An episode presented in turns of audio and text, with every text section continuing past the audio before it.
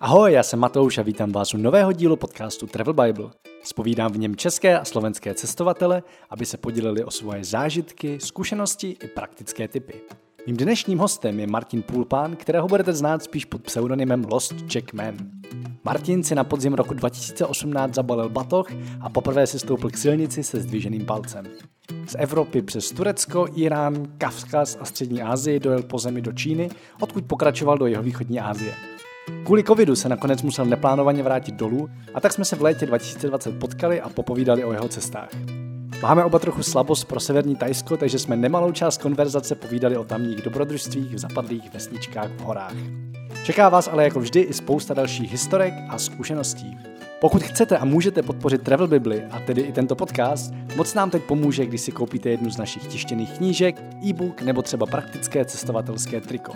No a nebo koukněte na některý z našich dalších projektů, třeba skvělý foodblog Paleo Snadno Lucky Grusové, které s Petrem oba pomáháme. Lucka vymýšlí boží low carb a bezlepkové recepty a fotí k ním fotky, ze kterých občas sami slintáme. My se pak staráme o to, aby se recepty dostaly k co nejvíc lidem a vše fungovalo jak má. Recepty najdete na paleosnadno.cz nebo ještě lépe v apce Paleo Snadno, kterou si zdarma stáhnete na App Store nebo Google Play.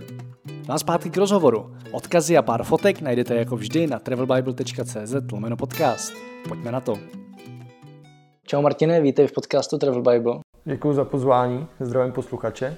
Já jsem hrozně rád, že po dlouhé době můžeme zase nahrávat podcast osobně a ne po Skypeu. Je to super. A ty se mi vlastně ozval sám nějak přes Slávka Krále. Za což mu děkujeme, že nás dal dohromady. Ano, zdravíme Slávka. A psal si pár nějakých typů, o čem mluvit, tak se k ním dostaneme. Teď jsme se tady před nahráváním nějaký vybrali. Ale mě úplně do začátku zajímá, proč si vůbec vlastně jako tady opustil život, který si měl tady v Čechách a pustil se do cestování. Pro mě je to úplně jednoduchý, ale hodně lidí to nechápe. Měl jsem se strašně dobře a chtěl jsem zkusit něco nového. Takže eh, já jsem předtím dělal hudbu a jezdil jsem jak po Evropě, tak po Česku. Hrál jsem třeba v Kataru, v Izraeli, prostě v takových jako až exotických destinacích a bylo to super, byl to můj splněný sen, ale chtěl jsem zkusit něco nového a další z těch splněných snů nebo ze snů, který jsem si chtěl splnit, bylo prostě vzít ten baťoch a toulat se světem bez absolutního plánu. Prostě být ztracený někde, nevědět pomalu ani kde seš, což mimochodem v téhle době, kdy máme moderní technologie, všichni jako není zase tak jednoduchý. A tak jsem to tak udělal, vzal jsem si jednoho dne baťoch a vydal se toulat světem. A od toho se i odvozuje moje přezdívka na sociálních sítích Lost Čechmen, ztracený český muž. Já jsem si právě říkal, že jako dokonale vlastně zapadáš do toho, co se snažíme s Travel Biblii už dlouho propagovat, a to je jako pomalý cestování v tom jako nej, nejsrdcovějším a nejryzejším, nejryzejší formě, kdy prostě fakt jakoby vůbec neřešíš, co uvidíš, protože čekáš, co přinese náhoda. Ono se ti to najde samo, abych no. pravdu řekl. A ten svět v době, kdy já jsem odjížděl, kor pro mě byl strašně rychlej. A já jsem cestoval i předtím, před svojí jakoby poslední cestou, ale typem, že byl třeba konec září, já jsem byl na Ibize. Dva dny na to, co jsem se vrátil z Ibizy, jsem letěl, letěl jsem na Kubu. Byl jsem na Kubě prostě 14 dní, vrátil jsem se z Kuby, byl jsem doma opravdu asi pět dní, letěl jsem na Bali. Vrátil jsem se z Bali a letěl jsem do Dominikánské republiky, takže z jednoho konce země koule na druhý prostě jsem lítal, ale bylo to super, jako, ale bylo to strašně rychlý. A třeba jsem někde chtěl zůstat, ale nemohl jsem, protože už jsem měl tu letenku zpátky, měl jsem třeba domluvený nějaký pracovní povinnosti a tak.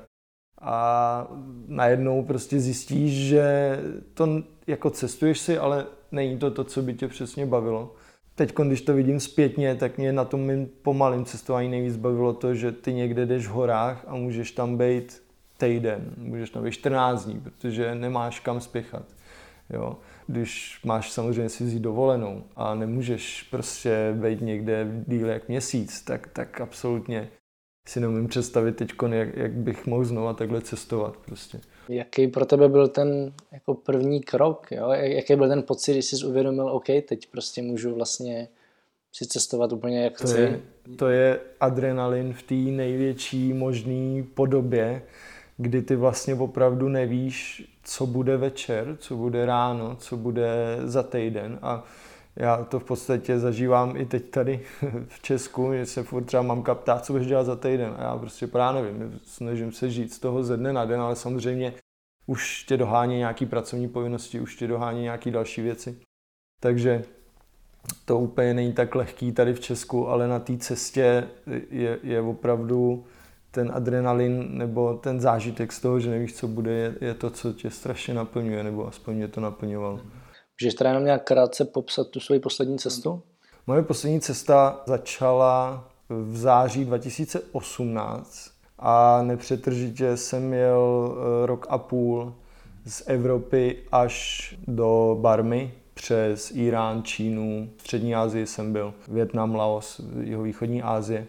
A já jsem tu cestu začal, což málo kdo ví, už, už dřív. Začal jsem ji v červnu 2018, což je v podstatě dva roky teď přesně.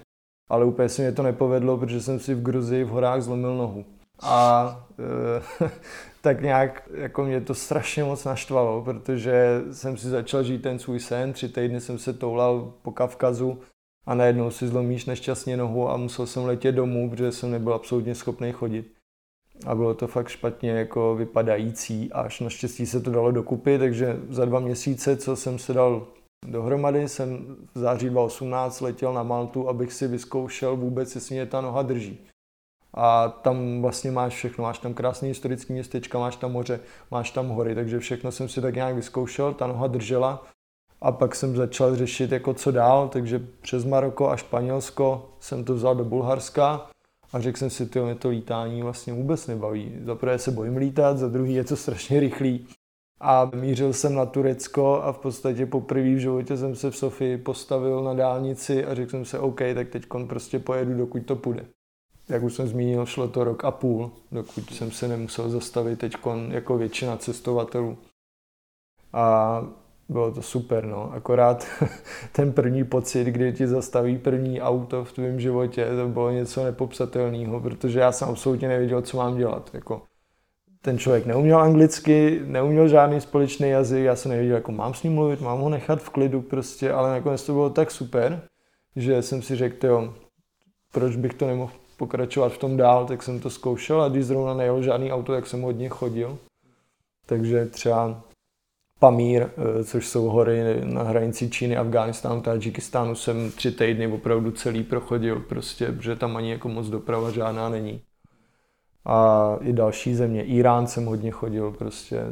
Takový ty země, kam, kam bys tě třeba ani nenapadlo jet, tak eh, ty já jsem si chodil sám, prostě malý horský vesničky a tak. Pokud to správně chápu, ty si teda vlastně jako celou dobu jel z peněz, který jsi našetřil předtím. Jo, přesně tak, ne, nevydělával jsem.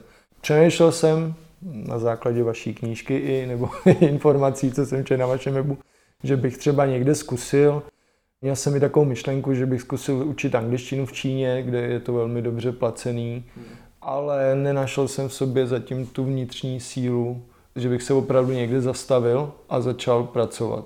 Přeci jenom ten můj život předtím byl strašně hektický a porád jsem si tak jako chtěl užívat tu volnost a to objevování a poznávání. Takže z těch peněz, co jsem měl, ale já jsem ani moc neutrácel, nebo spíš jako neholduju třeba jídlu, což myslím, že ty máš rád jídlo hodně. To je jo, ale tak ono, když holduješ jídlo v Tajsku, tak taky moc neutratíš. No, přesně tak, ale, ale žil jsem za nějakých asi 350 korun na den, v čemž bylo jako všechno, doprava, víza, ubytování a tak a musím říct, že mě to i jakoby hodně bavilo. Nechci říct, že jsem byl úplně vágus, jako neškemral jsem třeba o peníze nebo o, o něco, ale úplně třeba nepotřebuji chodit do těch drahých restaurací nebo spát v drahých hotelích, prostě vyspím se někde na zemi, třeba v chrámu nebo v mešitě a jsem šťastnější než někde v nějakém hotelu prostě.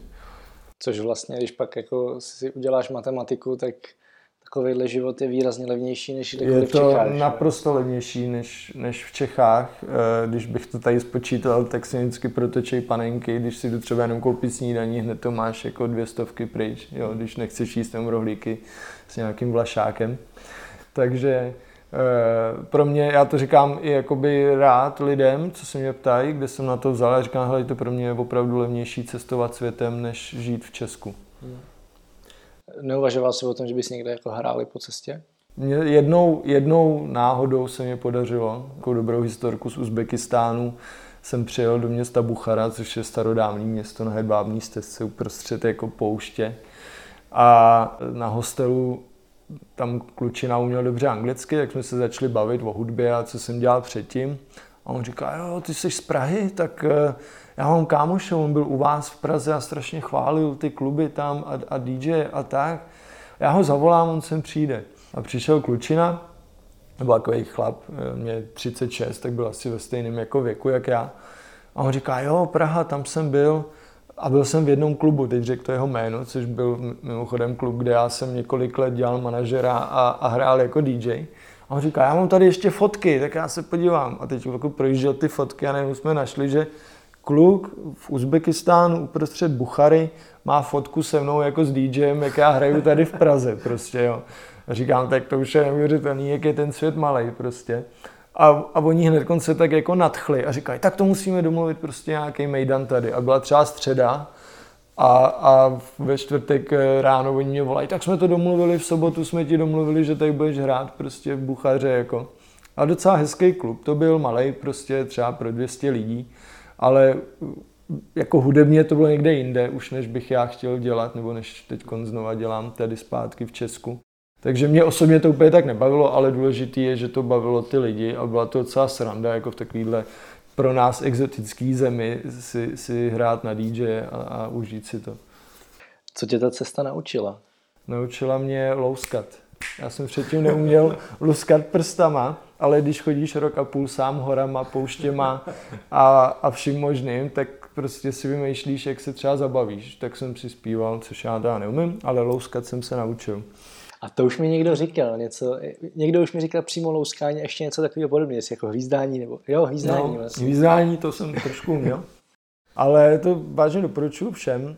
Nejdůležitější je naučit se být sám se sebou, protože když neumíš být sám se sebou, tak pak nemůžeš chtít po jiných lidech, aby oni vydrželi s tebou prostě, jo. Takže eh, tohle si myslím, že mě naučilo jakoby nejenom poznat sám sebe, to, to já už jsem věděl, co mě baví, co mám rád, ale naučilo mě to jako vydržet sám ze sebou, eh, neštvat se, jako když, když třeba jsi unavený, nemocný, tak to musíš vydržet, protože nikdo jiný ti nepomůže, jenom ty sám sobě. A hlavně mě to otevřelo v obzory o tom, já mám rád historii, i geografii jsem studoval, ale konečně jsem to mohl všechno, co jsem se dřív učil, nebo co jsem čet, vidět na vlastní oči prostě. A v tom to bylo pro mě naprosto nezapomenutelný. Prostě když se motáš a, a potkáváš horský etnika různě, jak jsme se bavili na hranici Barmy a, a Tajska, a nebo potkáš třeba árijský obyvatele na hranici Afghánistánu a Tadžikistánu, kde by si absolutně nečekal prostě a tam vypadali lidi jako Němci z třetí říše, když to tak řeknu, modrý oči, blondětý vlasy, byly trošku špinavější, protože tam nejsou žádný sprchy a tak. Ale, ale potom ti vlastně docvakne všechno, co se učil ve škole a tak. A to pro mě bylo to nejvíc, jako, co jsem se naučil. No. Poznat ten svět takový, jaký je a, a co jsem dřív jenom snil. Měl jsi někdy takový ten pocit, že s tím vším sekneš a že se vrátíš do toho domácího pohodlí? Pocit z toho, že by byl unavený z cestování určitě ne. Pocit z toho, že jsem dvakrát byl fakt nemocný a nevěděl jsem kudy kam, když si nemůžeš dojít ani na záchod nebo koupit něco k jídlu. A je to to, jak jsme se bavili, seš na všechno sám. Tak to jsem si říkal, tyjo, už je asi možná čas to zabalit, to tělo ti dává nějaký signál, ale naštěstí jsem to vždycky nějak ze sebe tu nemoc dostal a mohl jsem ještě dál pokračovat. Takže to byly dvě takové chvíle, kdy jsem byl už na vážkách, jestli se vrátit nebo ne. Ty jsi zmiňoval, že pro tebe byly hodně důležitý jako jednotliví lidi, který jsi potkával. Tak můžeme se k ním nějak postupně dostat teď? Zkus jako vypíchnout pár setkání, které buď ti jako hodně zůstaly v paměti, anebo třeba lidi, kteří tě nějakým způsobem změnili úplně náhled na život, na svět. Těch lidí na cestě, když cestuješ pomalu, potkáš strašně moc. Někdy, když stopuješ, jedeš s někým kilometr, někdy s ním jedeš dva dny třeba. Jo. Někdy tě někdo pozve do rodiny, někdy tě někdo pozve jenom na čaj. Eh, já už jsem předtím měl hodně kamarádů po celém světě, protože jsem studoval v zahraničí, takže mám hodně kamarádů v Brazílii, mám hodně kamarádů tady po Evropě prostě. ale až třeba v Iránu jsem opravdu začal poznávat něco, co jsem třeba ani jako neznal předtím, kdy opravdu ti někdo pomůže nezištně, aniž by po tobě chtěl jedinou korunu, chtěl po tobě něco, prostě jenom ti pomůže, protože vidí, že jsi sám a třeba potřebuješ tu pomoc. A třeba s jedním kamarádem, kterýho jsem potkal fakt na opuštěném místě v Iránu, v horách na hranici Iránu a Turkmenistánu, jsem v kontaktu doteď. Eh, on mě pak ubytoval u sebe ještě v Teheránu, pomohl mě prostě s různýma věcma. Trávil jsem s ním Vánoce, který se jako neslaví, ale on pro mě prostě připravil takovou jako malinkou, že to řeknu, oslavičku Vánoc, eh, což bylo strašně hezký od něj, protože jsi uprostřed muslimské země, kde o Vánocích jako neslyšel nikdo nikdy. Slavili jsme spolu Silvestra, tak eh, ten se jmenuje Erfan, superový kluk, stejně starý jako já a v podstatě to bylo, jak když jsem našel bráchu, jak se říká anglicky, brother from another mother, tak eh, ten mě zůstal hodně v paměti. Pak mě zůstala v paměti hodně eh, jedna korejská slečna, kterou jsem potkal po cestě a zblížili jsme se opravdu hodně. Tak s tou jsem porád taky v kontaktu, protože to zas byla tak zpřízněná duše, že jsem s žádnou holkou do té doby nic takového nezažil, takže tam mě zůstala hodně v mysli.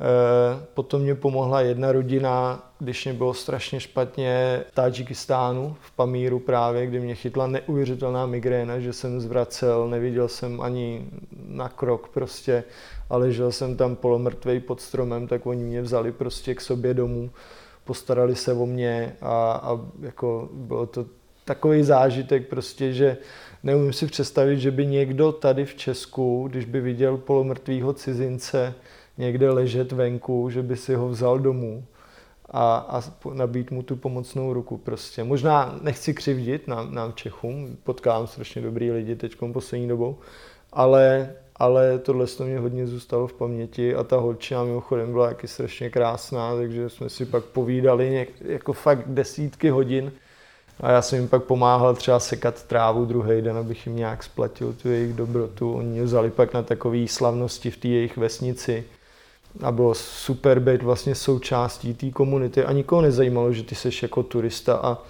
seš tam jako cizí. V podstatě oni mě hned vzali mezi sebe, že všichni tam mluvili rusky, já jsem se naučil rusky, takže úplně mě hned vzali mezi sebe a brali mě jako jo, to je ten kluk eh, tamhle od té rodiny a on přišel s tou holčinou, která se jmenuje Naima, krásná opravdu holčina. On přišel s Naimou a, a všichni mě tak brali prostě jako jsem si pomalu připadal, jako, že už to berou, takže já budu její manžel prostě, jo. takže tak já myslím, že by byli rádi, že? Asi rodina by byla spokojená. rádi. Já bych byl taky rád, popravdě, kdyby, kdybych ještě porád v sobě neměl tu touhu cestovat, tak já bych byl taky hodně rád. Zůstaly mi v hlavě ještě jedna rodina z Iránu právě, který jsem potkal na ostrovech v Perském zálivu. A taky jsem tam prostě stupo, stopoval někde jako ve 40 stupních a oni nejdřív kolem mě projeli autem a, a zmizeli někde do dálky. A najednou vidím jako po x minutách, jak se otáčejí a vracejí se zpátky a prostě říkají, potřebuješ pomoc? A už jsem s nimi zůstal týden prostě, jo. Že jsme si tak padli s celou tou rodinou, jak s rodičema, tak, tak s jejíma, jako oni měli syny stejně starý jak já. A bylo to, zase mě úplně adoptovali, když to tak řeknu. A tohle to jsou věci, které já jsem předtím neznal z Česka a, a strašně jsem si je užíval a nejde o to, že třeba ušetříš, takhle jsem to vůbec nebral, že bych třeba ušetřil za ubytování, protože spím u nich, nebo že bych ušetřil za jídlo, protože tě třeba vymou na jídlo. Já jsem se jim to pak snažil vracet, že zase jsem třeba koupil něco já jim, pozval jsem já je na večeři nebo na oběd celou tu rodinu. Nebo snažil jsem se jako furt nějak bavit, že, že nějaký historik, že je zajímá, jak my žijeme tady v Evropě a tak. A já jsem si připadal jako opravdu doma, což získat pocit toho, že seš jako doma mezi svýma, není úplně tak jednoduchý ve světě. Jo. Kor v těch turistických destinacích, kde prostě eh, jde opravdu jenom o zisk těm, těm lidem, takže oni ti třeba pomůžou, ale něco mi za to dej zpátky, tak tam tenhle pocit nezískáš. A já jsem si tady opravdu připadal jako doma, když jsem tyhle lidi, co jsem vyjmenoval, potkal a bavil jsem se s nima. V tomhle mi Irán přišel krásný, jakože tam vlastně i když v některých místech už je turistů hodně, tak si jich tam pořád hrozně moc váží a je to takový jako Jo, tak třeba hezký. Esfahan, hodně turistický Širaz taky. Chtěl jsem je vidět, že strašně krásný města. Ale jakmile se vypravíš někde do hor, kde třeba opravdu turistu nikdy neviděli, tak to bylo super. A zrovna dneska, teď ještě jsem si vzpomněl na jednoho člověka, eh, občas si píšu, když jsem spal v chrámech v Laosu nebo v Kambodži, tak ty mnichové ty byly úplně úžasný prostě a zrovna dneska ráno mě jeden volal, i když neuměl anglicky, tak vždycky jenom já to vemu a říkám, no, co se děje, jako v angličtině. Mr. Martin, how are you? Jako, a to je všechno, co dovede říct. Ale je to prostě strašně hezký, že, že člověk, který ho potkáš, tak eh, jako si na tebe pořád pamatuje, že to nebylo jenom na chvilku, jako že, že by třeba tě nějak chtěl využít, nebo ty jeho, ale že opravdu nějak těm lidem v té paměti zůstaneš a toho si vážím nejvíc prostě, no. Jak jsi tam vnímal ty mnichy, to mě vždycky jako fascinuje ta naše prvotní představa, víš, jako, že jak vnímáme ten buddhismus, takový jako hezký, čistý a, a pak...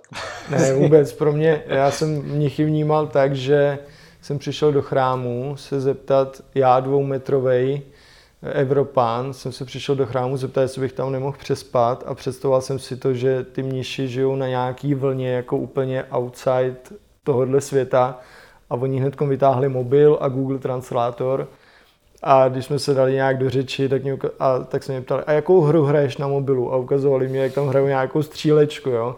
A pak je přijde strašně vtipný, jak tady právě v Česku se ty, ty lidi to hodně, jako se mně přijde ta idea jejich, že ten buddhismus přesně jako čistý a všichni jsou jako ne, neposkvrněný a je to úplně něco jiného. A, a tady prostě to jsou úplně normální lidi, eh, ale rozhodli se žít třeba v tom, v tom klášteře prostě a ty mladí kluci jsou porád kluci prostě, dokud nedospěli. Tam byli 8, 9 letý kluci prostě a hráli ty střílečky na mobilu, což mě strašně dojalo. Ale samozřejmě potom jsem byl třeba v klášteru v Gruzii jsem spal a tam, tam už byli starší všichni a to bylo úplně super se o tom bavit, o jejich životě, co vlastně byl ten zlom, proč oni se rozhodli zasvětit ten život Bohu a celý život potom zůstat v tom klášteru, tak to mě naprosto rozsekalo, že tam byl třeba kluk, který byl ze strašně bohaté rodiny, gruzinský, a prostě si řekl, mě to nebaví, prostě mít všechno, mě nebaví jezdit v drahém autě, žít v drahém domě, já chci malovat. A on prostě se rozhodl, že bude malovat a, a bude malovat prostě kláštery. A vstoupil do toho, já, abych to říkal správně, do toho řádu, nebo rozhodl se ten svůj život prostě hodit za hlavu a žije prostě uprostřed opuštěných hor v malém klášteru a celý ho teď vymalovává prostě už několik let, jako. Což mě přijde úplně úžasný prostě, jako. To je, jo. A taky jsem pár takových lidí potkal. A tohle jsou třeba setkání, které nevymyslíš, to nenaplánuješ. Jedeš cestovkou, to nemůžeš podle mě v životě s cestovkou zažít. Tohle to zažiješ jenom díky tomu pomalému cestování, kdy se motáš na místa, které kolikrát ani jako na té mapě nejsou označený. A třeba ten klášter, o kterém mluvím, ten je v Gruzii na hranici s Jižní Osetí, což v 2008 tam byla jakási válka nebo přestřelka, takže všichni tam od odešli, zůstal tam jenom tenhle ten klášter. A ty kněží nebo mnichové tam porád žijou a turistická agentura tě tam samozřejmě neveme, protože to je pořád ještě asi jaký nebezpečný, ale neuvěřitelný setkání. Jsi zmiňovali Abcházi, což je taková jako záhadná země, kterou vlastně jako spousta zemí neuznává, ale ona sama jako se považuje za samostatný stát a popisoval jsi tam nějakou jako nepříjemnou situaci, tak můžeš trošku teda popsat, co se tam dělo? Abcházie, když někomu říkám o Abcházii, tak je to strašně velká neznámá porád, tak jenom eh, uvedu, že je to součást Gruzie oficiálně, ale neoficiálně je to vlastně samostatný stát na břehu Černého moře a, a uznává ji jenom Rusko, což je, což je vlastně největší partner téhle malé země, plus nějaký další malý státy asi 4 nebo 5, takže 99,9 států na světě vlastně Abcházii neuznává, ale jak říkal, ten stát funguje tak, že mají hranice, mají svoji policii, mají svoje vojáky, mají svého prezidenta, svůj parlament, platí se tam teda rublama, takže peníze svoje nemají, ale mají svoje ministerstva, všechno. A tam já jsem se vypravil, sám turista s baťohem, což už samo o sobě pro Abcházi jako netradiční, protože když už tam jedou nějaký turisti, tak samozřejmě pár jako pomatených turistů z Evropy jako já, nebo znám i pár Čechů, kteří se tam vydali, ale většinou tam jezdí Rusové, protože dřív to byla riviera prostě Sovětského svazu. Takže z téhle doby, z doby Sovětského svazu, jsou tam obří komplexy hotelový, obří eh, jako lázeňský centra, obří továrny, nádraží nádherný, to vypadá, ty nádraží vypadá jak divadla prostě. Ale byla tam válka v roce 92 a od té doby to je opuštěný prostě, jo, a moc těch lidí tam nejezdí. A já strašně rád objevuju jakoby ty urbexové místa nebo opuštěné místa, takže jsem se tam motal sám. Takhle ještě byl únor, kdy tam opravdu není žádný turista, tam nikoho nepotkáš. A vždycky jsem lez do nějakého hotelu nebo do nějaký továrny a jen co jsem vylez, tak už na mě začali koukat policajti nebo tajná policie spíš. Kdyby to byli policajti, kteří jsou normálně viditelní jako v uniformách a tak, tak by to bylo super, ale ty jdeš po ulici a najednou zastaví před tebou černý SUVčko, prostě černý okna, čer, černá barva. A vyskáčou čtyři lidi. A, a teďko na té začnou všichni rusky křičet, což já v té době jsem ještě tolik rusky neuměl. A začnou křičet, co tady děláš, proč tady jsi sám, co máš v tom baťohu, proč je ten baťoh vlastně tak velký, jako, protože jako fakt opravdu někoho s baťohem tam neuvidíš. A co jsi vyfotil? A proč fotíš vlastně Lenina? Proč fotíš tenhle opuštěný hotel a tuhle továrnu a ty jsi špion vlastně? A, a já jsem tam, že jo, samozřejmě, když takhle na tebe křičej, tak eh, se ti představí ty hororové filmy nebo ty akční filmy, jak někoho naloží do auta a zmizí ze světa.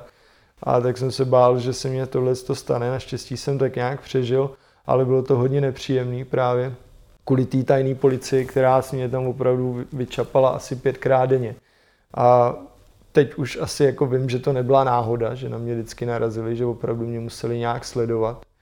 A bylo to velmi zajímavé. Jako, chtěl bych do Abcházie znova se podívat, že tam, tam jsou i krásné hory, strašně, ale sám už asi ne. Už, už jako s někým. A tím, že já jsem stopoval a chodil pěšky, tak jsi strašně na očích tam.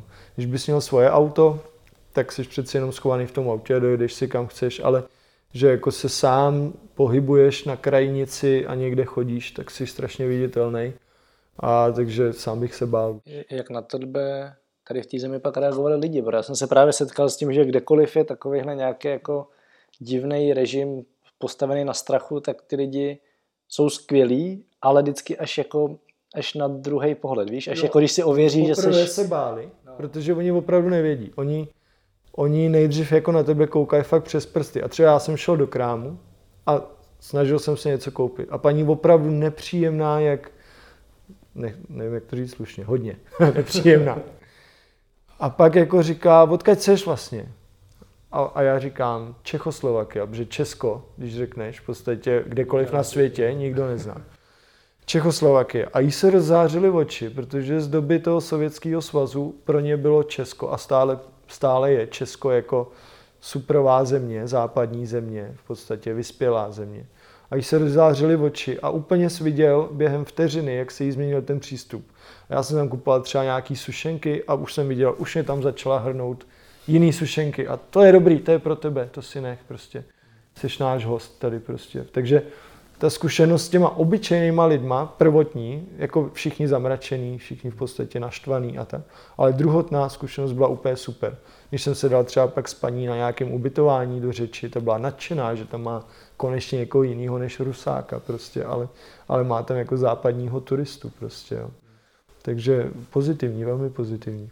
Jsem vlastně tohle to samý asi nejsilněji zažil v Laosu, kdy přesně jako ten první ta, ta, ten první kontakt byl takový jako odtažitý, nepříjemný a člověk by se právě jako nechal odradit. Přesně. No, mě, já jsem Laos, strašně se toho bál, že, že zažiju tohle, jak ty říkáš.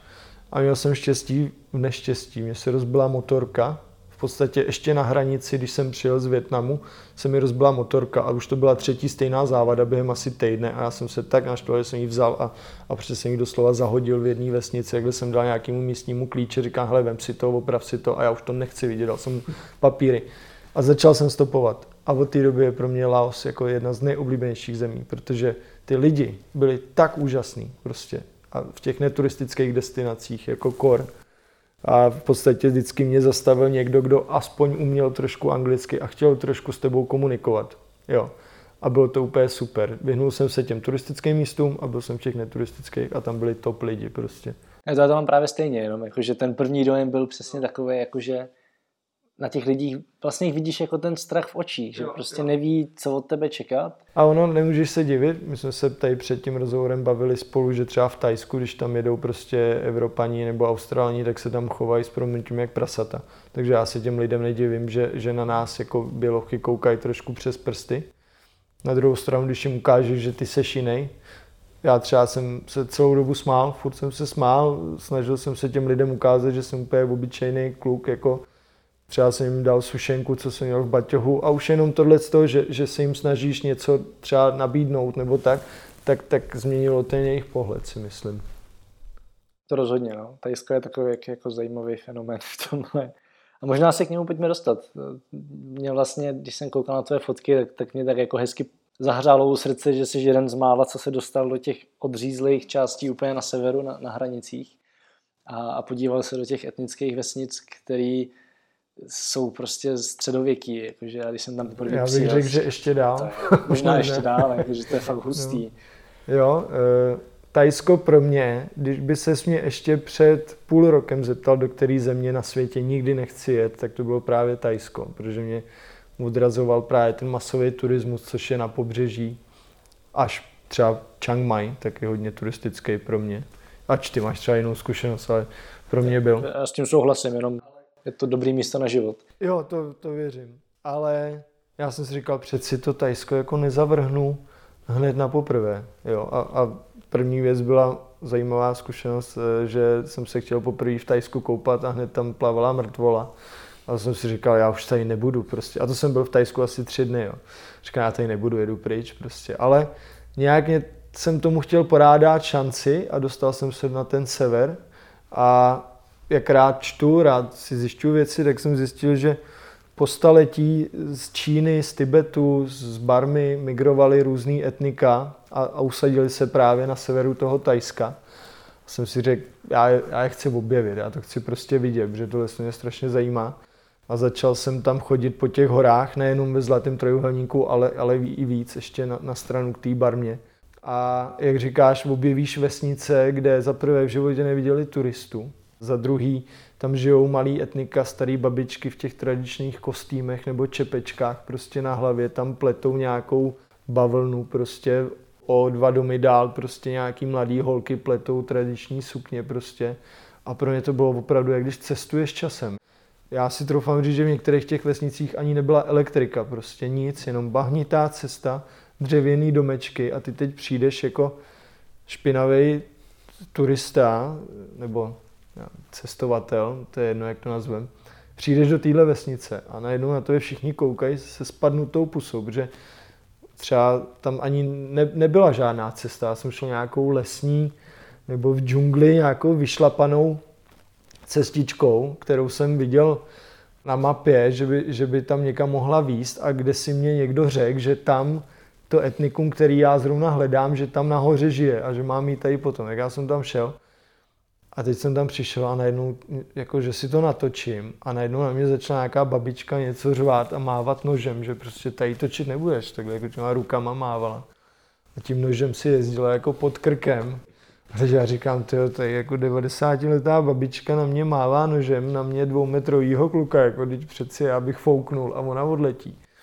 Ale byla to neuvěřitelná zkušenost, prostě když jsem nechtěl fotit, já se vždycky ptám radši, je prostě blbý tam, tam přijít a mávat tím před obličejem prostě kamerou, foťákem.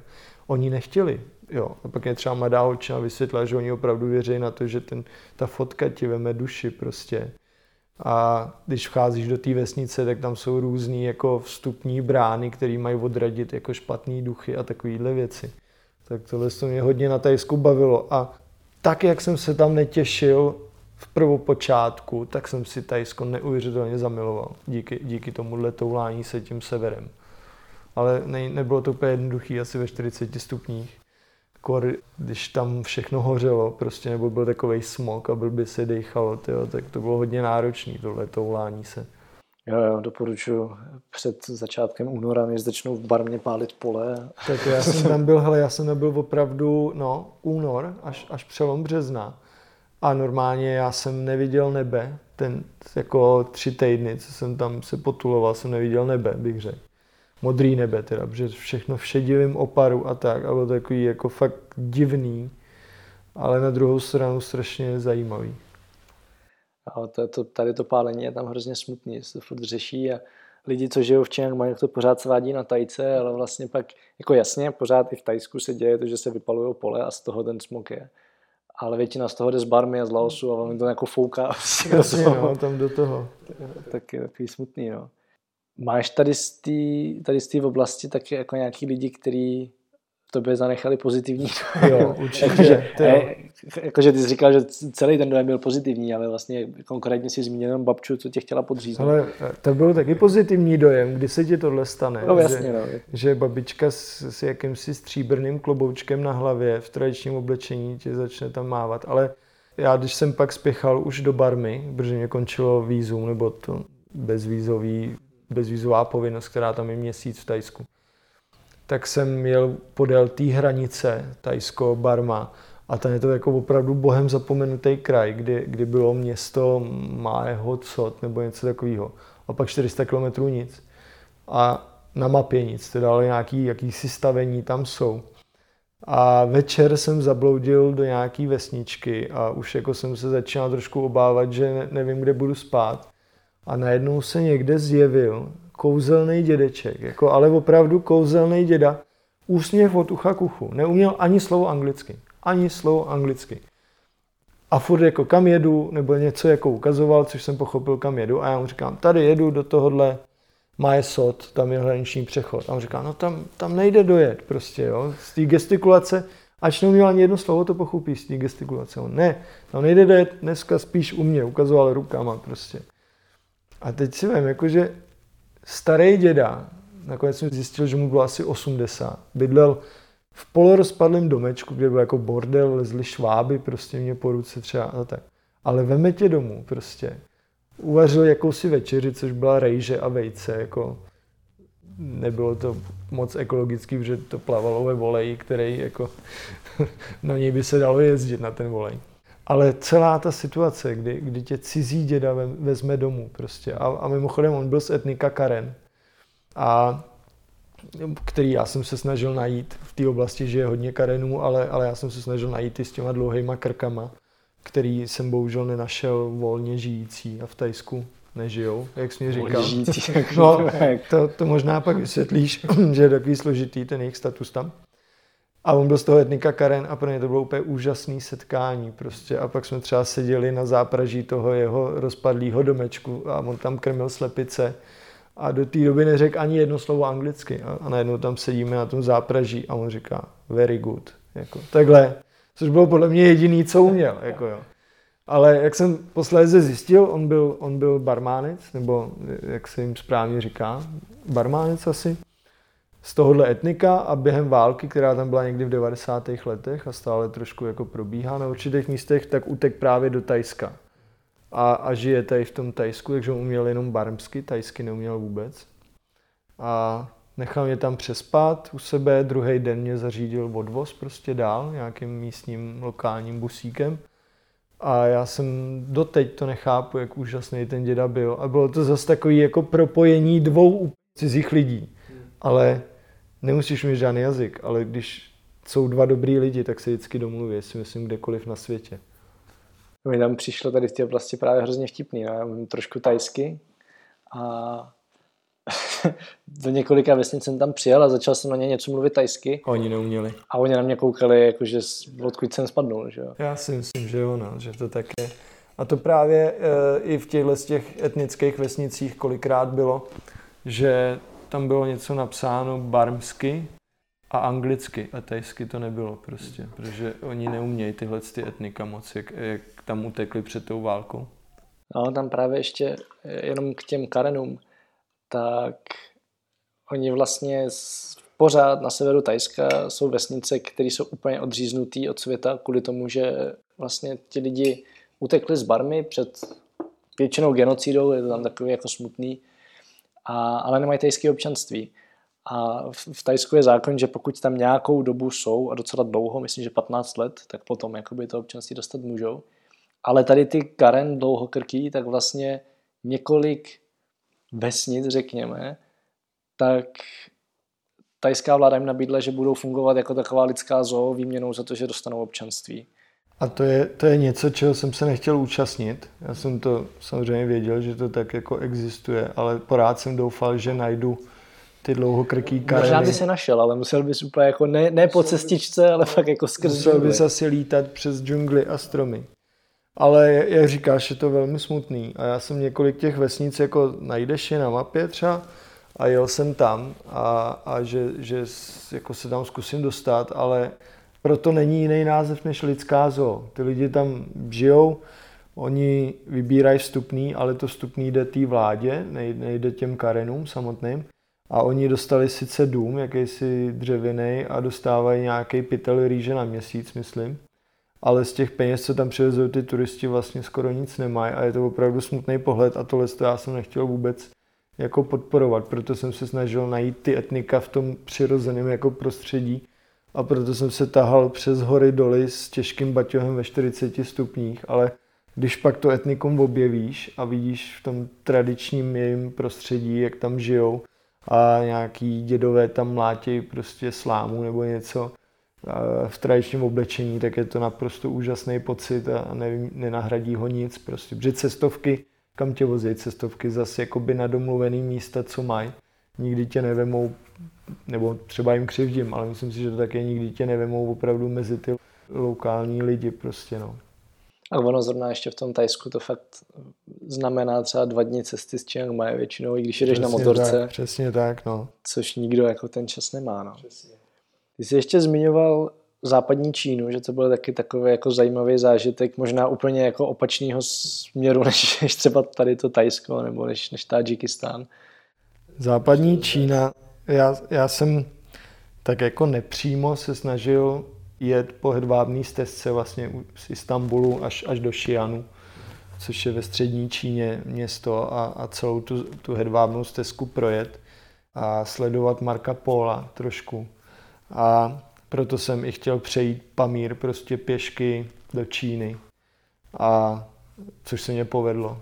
A šel jsem z Kyrgyzstánu do provincie Čínská autonomní ujgurská oblast. Prostě, že je tam etnikum Ujgurů, který je tradicí, e, náboženstvím, v podstatě vším podobný spíš těm národům ve střední Asii, Kyrgyzům, Tádžikům, Uzbekům.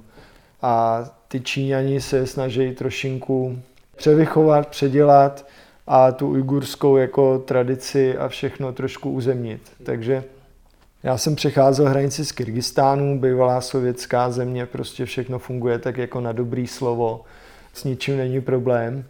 A najednou přejdeš do Číny, kde už na hranici je, já to fakt nebudu přehánět, stovky kamer, jako na, na každý centimetr té hranice jsou kamery. A já jsem třeba tu hranici přecházel 8 hodin, než vůbec jsem dostal do pasu štempel, že konečně jsem jako v Číně. A není to, že by ta hranice byla jako pár metrů, prostě jak to znáš, že třeba kilometr někde je nějaký hraniční pásmo a pak seš v té zemi. Tohle je samozřejmě tady taky, ale je hraniční přechod, potom jsem musel odevzdat pas těm orgánům tam, Oni mě zkontrolovali od hlavy k patě, prolezli všechny snad tělní dutiny, prolezli celý baťoch, prostě musel jsem jim všechno ukázat, jak funguje, všechno si kamerovali, všechno odposlouchali, to vidí, že tam jsou všude mikrofony a kamery. Ptají se tě na to různí lidi několikrát na ty samé otázky, takže tě zkoušej, jako jestli, jak reaguješ a jestli mluvíš pravdu a tak. Mimochodem zajímavá věc, že nakonec mě nejdřív mě nechtěli pustit, protože jsem měl dva pasy, a ty bys oficiálně měl mít víza ve obou dvou těch tvých pasech, ale já jsem to měl jenom v jednom, protože ten druhý jsem trošku zatajil, protože tam mám uh, razítka ze Sýrie, z, z Iránu a nevím odkud všude. A oni objevili ten druhý pas a jestli víš, co mě pomohlo se dostat do Číny vlastně, eh, na základě čeho. Měl jsem v mobilu fotku našeho prezidenta Zemana s čínským prezidentem a to byla moje poslední záchrana, kdy už to vypadalo, že mě nepustěj, tak jsem ukázal tuhle tu fotku a, a říkám, náš prezident, very good friend, čínský prezident a oni se najednou úplně na sebe tak podívali a říkali, jo, to jsme viděli v televizi, že tady byl. A to bylo třeba měsíc potom, co tam Zeman byl na nějaký návštěvě. A, a najednou se všem jako rozzářili úsměvy a pustili mě, takže ač nejsem úplně podporovatelem Zemana a těch lidí kolem něj, tak eh, tohle to mě zachránilo.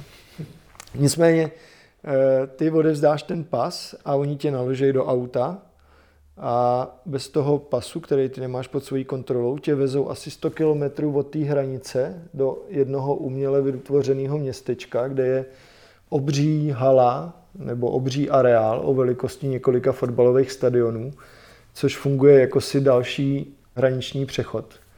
A ty nesmíš během té cesty nikde zastavit, nikde vystoupit a znova probíhá celý ten e, otázkový maraton znova. Takže znova tě točej, oni i snímají termokamerou vlastně, jak ty seš na tom, jako jestli se třeba potíš, jaký máš tep a takovéhle věci. A furt se tě ptají ty samé otázky dokola a tohle to trvalo 8 hodin, až mě konečně dali razítko. A už na té hranici vidíš ty neuvěřitelné technologie, co oni prostě mají.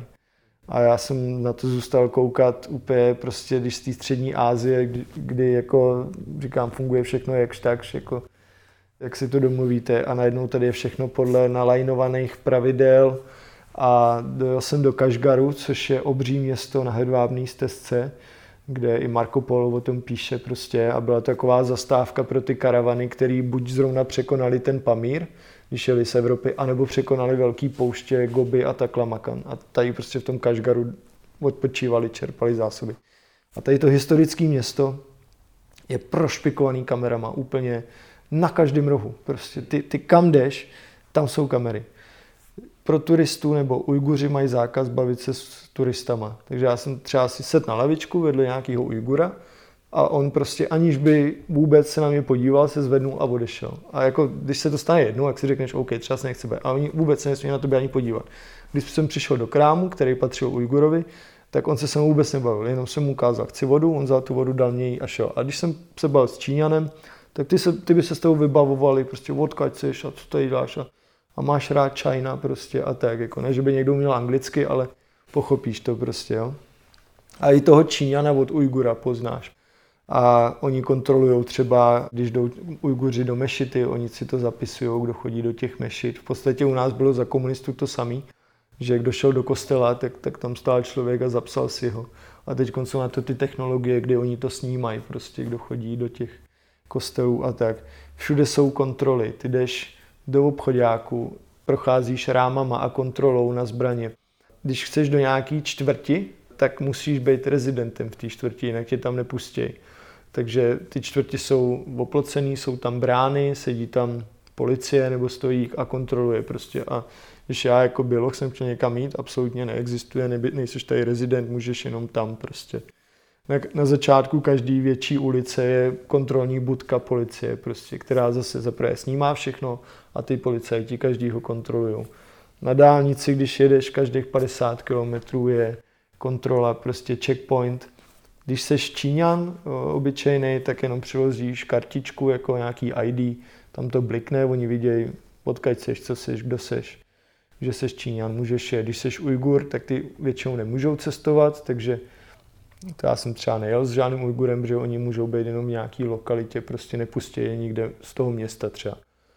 A když seš běloch, tak zase následuje třeba podle toho, jak se vyspí ten úředník. Pětiminutový nebo i hodinový výslech, proč jedeš z Kašgaru do Urumči po silnici a neletíš třeba. Furt se tě něco ptají. Oni nedovedou pochopit, že ty se rád touláš někde nebo chodíš pěšky prostě. Jo. Dálnice, všechno oplocený, takže tam nejde ani jako u nás, že bys třeba zastavil někde a, a vyšel ven prostě na dálnici. Neexistuje všechno oplocený, všechny železnice oplocený prostě, takže jsi opravdu jako zavřený jenom tam, kam oni tě pustí a je to úplně neuvěřitelný tohle to zažít na vlastní kůži. A pak je taky neuvěřitelný vidět, jak opustíš tuhle tu ujgurskou oblast a najednou se ti všechno otevře. A můžeš kam chceš a, a nikdo se o tebe nestará a já jsem spal třeba venku v horách a stopoval jsem, což není úplně v Číně jako oblíbený mezi policií a tak, když jim tam bylo stopuje. Ale ta, ta západní ujgurská oblast je fakt zajímavá prostě. No. Ono se traduje, že tam jsou různě ty převýchovné tábory a tak. Takže chápu, že asi nechtějí, aby se jim to nějaký běloch motal a náhodou to někde objevil. Jo, takže, ale třeba na druhou stranu mě Čína úplně fascinuje, kam se dostala za několik let a jak funguje. A fascinuje mě i vidět tohle na vlastní oči. To, o čem ty jenom čteš, tak tohle to vidět prostě. Jako. Neviděl jsem třeba nějaký, že by policajti někoho mlátili nebo něco takového. Takže třeba se to děje, ale já jsem to neviděl, takže o tom nemůžu mluvit. Ale už jenom zažít tu různou kontrolu, ty kamery všude a tohle bylo něco neuvěřitelného. Co, co jsi z toho vzal do života, nebo jako, co, co to v tobě zanechalo? Že máme v Evropě neuvěřitelný štěstí, kde žijem. Kor tady v Česku, kde jako můžeš, já to řeknu teď hodně jako obrazně, ale vykadit se uprostřed nádraží a nic se ti nestane. Prostě, což tam není absolutně možný. Jo. Ne, že bych to někdy zkoušel, ale doufám, že to bylo dobrý přirovnání. Tady my se máme strašně dobře. Jo. A ještě to je vlastně, co ty se mě ptal na začátku, co mě ta cesta dala, to uvědomění, jak my se dobře máme v Česku a nic nám tady nechybí. Ať si lidi stěžují, že mají málo peněz, ať si stěžují, že teď nemohli třeba 14 dní cestovat nebo měsíc, když byla karanténa. Tak si představte, že některý lidi nemůžou opustit jejich město bez povolení prostě, jo, nebo nemůžou jít do jiné čtvrti. To je něco, co si uvědomíš díky tomu, když to zažiješ prostě. Ale pomalu se blížíme ke konci. No. Mařeně vždycky uteče. Já bych mohl mluvit furt, no, to jo, je ten kde ti lidi můžou sledovat a případně jestli jako chystáš něco dál. Teďko, teď je to takový, že člověk neví, co bude zítra, těžko něco chystá, ale... Chystá se těžko, můžou mě sledovat normálně, já, já spíš žiju Facebookem než Instagramem, takže Lost Czechman Facebook. A teď na léto třeba mám takový si vlastní projekt, že já ti dovedu doporučit nádhernou opuštěnou vesnici v Iránu, ale neznám, co je v Česku v podstatě, takže jsem se rozhodl, že vezmu na začátku července baťoch a pěšky budu chodit po Česku, píš po hraničí, chci obejít Česko jakoby kolem dokola. Takže tohle to chci dokumentovat právě na těch sociálních sítích.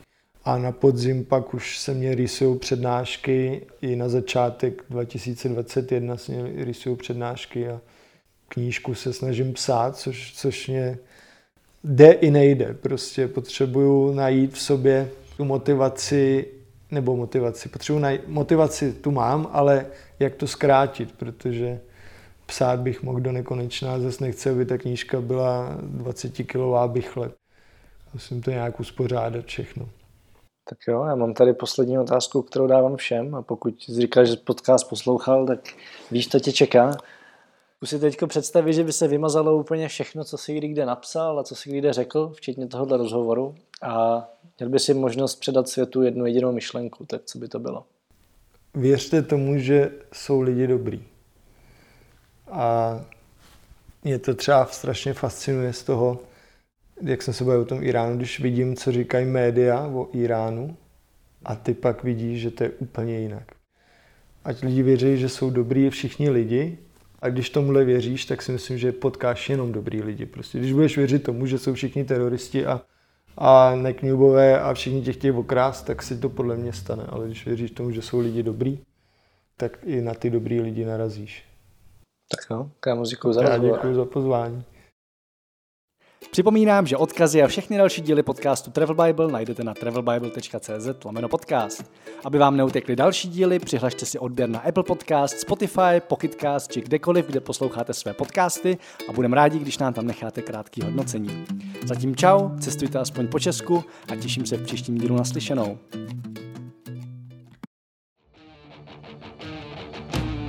Tento podcast sponzorují božstva. A je jí hodně. Travel Bůh, Ježíš, Buddha, Shiva s Višnou, Alák s Akbarem, Dayak, Batak, Toreja, Asmat, Adonis, Apollo, Krteček, Artemis, Athena, Dionysus, Ferdam, Ravenec, Eos, Hermiona, Poseidon, Batman, Serena, Zeus, Indiana Jones, Loki, Thor celá ta sebranka ze severu. Díky. Travel Bible je prostě boží. Ať si cestovatel začátečník nebo pokročilý, najdeš v ní hromadu typů, díky kterým bude tvoje chuť vyrazit posílena, volný čas prodloužen a náklady sníženy na minimum. Amen. E, teda letadlo. Co se v Travel Bible dočteš? Spoustu věcí, Třeba, že potřebuješ výrazně méně peněz, než se říká, a že už je asi i máš? Kde a jak sehnat ty nejlevnější letenky? Kde bydlet a jíst, aby peníze na 14 dní pohodlně pokryly víc než měsíc? Jaké uzavřít pojištění, aby se nikdy nedostal do maléru? Jaký vybrat účet a kartu, abys nemusel za výběry zahraničí platit ani korunu? Zjistíš, jak chytře využít vlastní bydlení, komu svěřit psa, nebo jak uschovat své věci zatímco budeš na cestě. Přesvědčíme tě, že nemusíš hned končit v práci a přesto můžeš cestovat několik měsíců. Uvidíš, že můžeš jet sám a přitom se tak necítit. Naučí se, jak putovat klidně půl roku s jedním baťohem, nebo jak všechno dostat jen do příručního zavazadla. Ukážeme ti taky, jak a kde si v zahraničí přivydělat, jak psát cestovatelský blog, nebo jak pracovat na dálku. To všechno a ještě mnohem víc se dočteš v knize. Ještě si tu? Tak šup na travelbible.cz, travelbible.cz a potkáme se na cestách, protože cestování je prostě boží. boží.